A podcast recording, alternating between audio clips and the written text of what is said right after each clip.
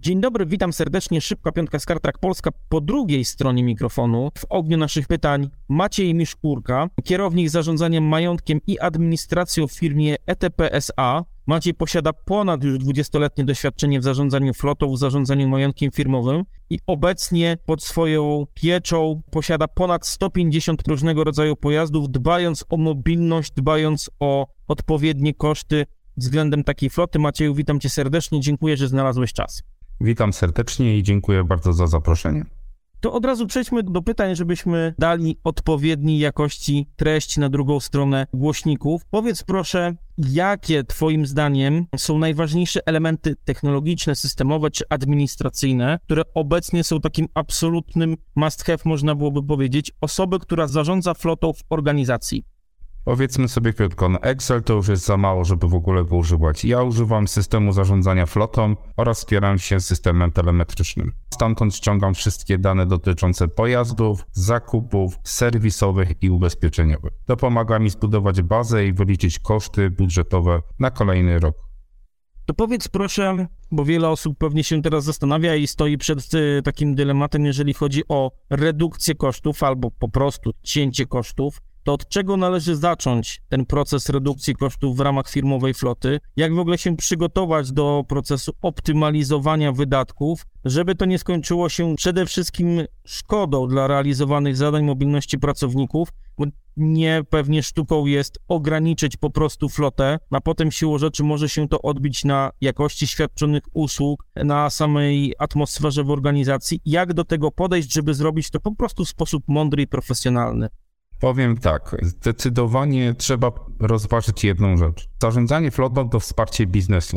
Aby cokolwiek redukować, ograniczać koszty, to trzeba najpierw porozmawiać z biznesem. U mnie w firmie to wygląda zupełnie inaczej. Spotykam się z dyrektorami, ustalamy pewne rzeczy, gdzie, co i jak jest potrzebne, jeśli chodzi o samochody. Na dzień dzisiejszy to wygląda tak. U mnie zredukowało się bardzo prosto, ponieważ większość kierowników, jak i przedstawicieli, którzy jeżdżą na budowy i różne inne inwestycje, posiada swoje samochody. Ograniczamy to tak, że jeśli na danym projekcie jest 15 osób, to nie jedzie 15 samochodów, tylko ograniczamy to do dwóch, trzech busów i jadą na jeden projekt jednym lub dwoma lub trzema busami i realizują to. To ogranicza mi koszty paliwa, koszty przejazdów i tak to po prostu się rozwija, bo de facto biznes musi na tym nie tracić, a mieć cały czas mobilność. Oprócz tego trzeba rozważyć jeszcze jedną rzecz. Posiadam też w swojej bazie pojazdy wolnobieżne. W obecnych czasach przy wzroście VAT-u de facto od stycznia zmieniliśmy w ogóle zupełnie inny tor. Nie zaopatrujemy się na najbliższej stacji paliw o cysterny, tylko wynajmujemy zbiorniki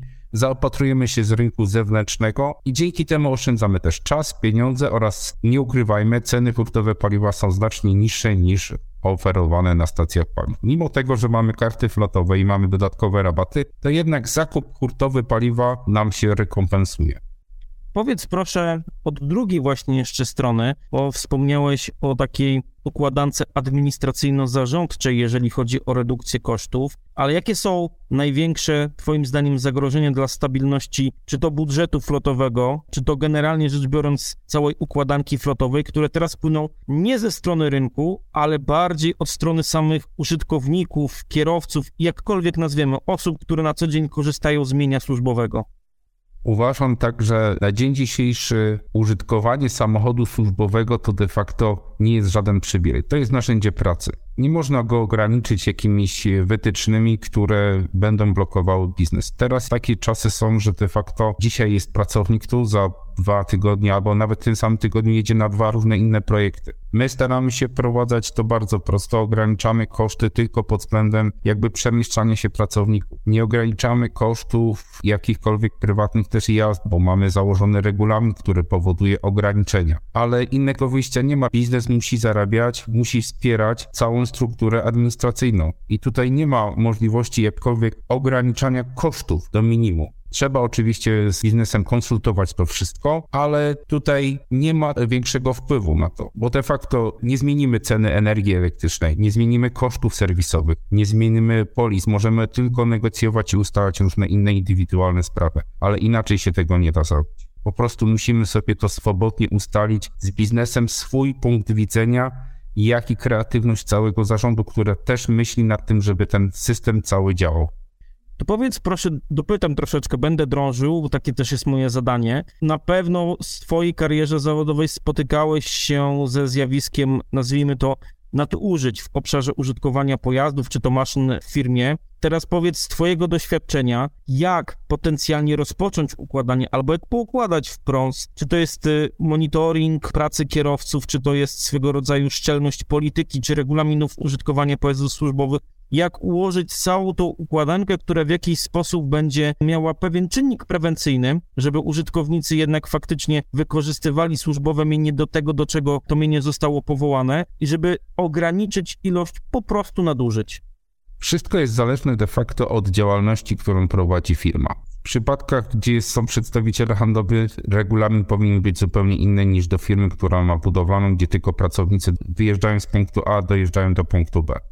U mnie jest prosto. Regulamin jest e, weryfikowany dwa, trzy razy w roku, zależnie od zmiany przepisów podatkowych, kadrowych, jak i przepisów obowiązujących o przepisach o ruchu drogowym. Te wszystkie trzy systemy muszą ze sobą współdziałać i na tej podstawie budujemy regulamin. Regulamin jest na tyle elastyczny i jasno, kreatywnie mówi o obowiązkach pracodawcy i fleet managera oraz obowiązkach pracownika. Bo samochód to, tak jak powiedziałem wcześniej, to narzędzie pracy. To nie jest nic więcej, ale jest to też powierzony majątek, za który pracownik powinien odpowiadać. Umiejętnie wykorzystywanie samochodu jest w kompetencji pracownika. On musi się zapoznać z regulaminem, który jasno mu nakreśla jego obowiązki. Codzienna eksploatacja, przeglądy, sprawdzenie wszystkich systemów, czy wszystko działa, zgłaszanie jakichkolwiek usterek, uszkodzeń, to wszystko, co się dzieje na daną chwilę, w danym momencie. Tak to u mnie wygląda i de facto nie staram się utrudniać ludziom życia. To tak jak mówię, narzędzie pracy. Ono ma działać, ma być sprawne. Nadużycia wszędzie się zdarzają. Tego się nie da ograniczyć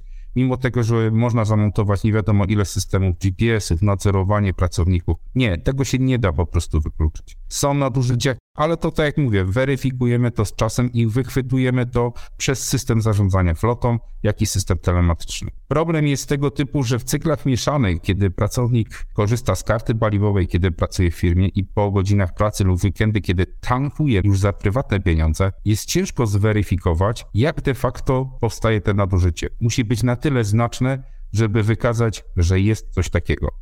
To na koniec jeszcze Ciebie dopytam, bo zawsze zadaję takie ogólne pytanie, troszeczkę nawet, że filozoficzne, ale ponieważ siedzisz w branży ponad 20 lat, nie jeden kryzys finansowy, nie jedne zawirowania na rynku są za tobą. Teraz w ostatnich trzech latach mamy dosyć znaczne nagromadzenie pewnego rodzaju turbulencji. Biorąc pod uwagę naciski, czy to jeżeli chodzi o dekarbonizację, redukcję śladów węglowego, elektryfikację, kwestie związane z dostępnością pojazdów, Jakie ty miałbyś rady, jako praktyk, jako osoba, która na co dzień się zajmuje zarządzaniem flotą, dla innych osób, które mają czy to floty podobne do ciebie, czy to mniejsze, jeżeli chodzi o czy to kluczowe trendy, czy zagrożenie, bo nie chcę mówić, że wszystko teraz jest zagrożeniem. Są pewne elementy rozwoju branży flotowej, które mogą być swego rodzaju szansami. No ale na co zwrócić uwagę w tym i w przyszłym roku, na co szczególnie położyć atencję, żeby nie przegapić pewnych kluczowych zmian? Raczej wydaje mi się tak, z dostępnością samochodów wbrew pozorom nie ma problemu. Pole rabatowe z tego co mam kontakt ze swoimi dostawcami obecnie są zostawione tak jak były w tamtym roku. Różnica jest zaledwie marki premium pół procenta jest trochę wyższa, więc to tak naprawdę nie jest żadna różnica. Jeśli chodzi o politykę ogólnie z zarządzaniem samochodami, trzeba umiejętnie wiedzieć już teraz kupując samochód, czy bierzemy go z pakietem serwisowym, który ogranicza koszty i wybrać też linię kredytową lub leasingową. Bo to jest też bardzo znaczne, żeby wiedzieć. Ja obecnie teraz redukuję na tej zasadzie koszty, że biorę samochody z wynajmu z zewnątrz. Biorę samochody na minimum 6 miesięcy lub na rok lub na 2 lata. Uzależnione jest to od kontraktu. Jest to znaczne ograniczenie kosztów związanych z ubezpieczeniem, serwisowych i widać to u mnie przynajmniej różnicę około 18% od tego roku założyłem, że wzrost na flocie gdzieś jest około 20-23%. Znaczne koszty wzrosną w tym roku, więc wynajem zewnętrzny jest jedną z najlepszych alternatyw na dzień dzisiejszy. Ale tak mówię, to jest zależne tylko od specyfikacji firmy, jaka firma ma branżę, jakiej działa i ma takie możliwości. Ja na dzień dzisiejszy płacę mniejsze koszty, jeśli chodzi o samochody. Za leasingowy samochód się płaci w granicach takiego busa około 3000 netto, ja za wynajem mam 2700. Jest to różnica. Bardzo serdecznie, Maćku, Ci dziękuję za Twoje spostrzeżenia, za podzielenie się nawet z nami swego rodzaju prostymi, ale bardzo wymownymi kalkulacjami. To bardzo wiele wnosi też do naszej rozmowy. Serdecznie Ci dziękuję za poświęcony czas. Ja również i wszystkich serdecznie pozdrawiam.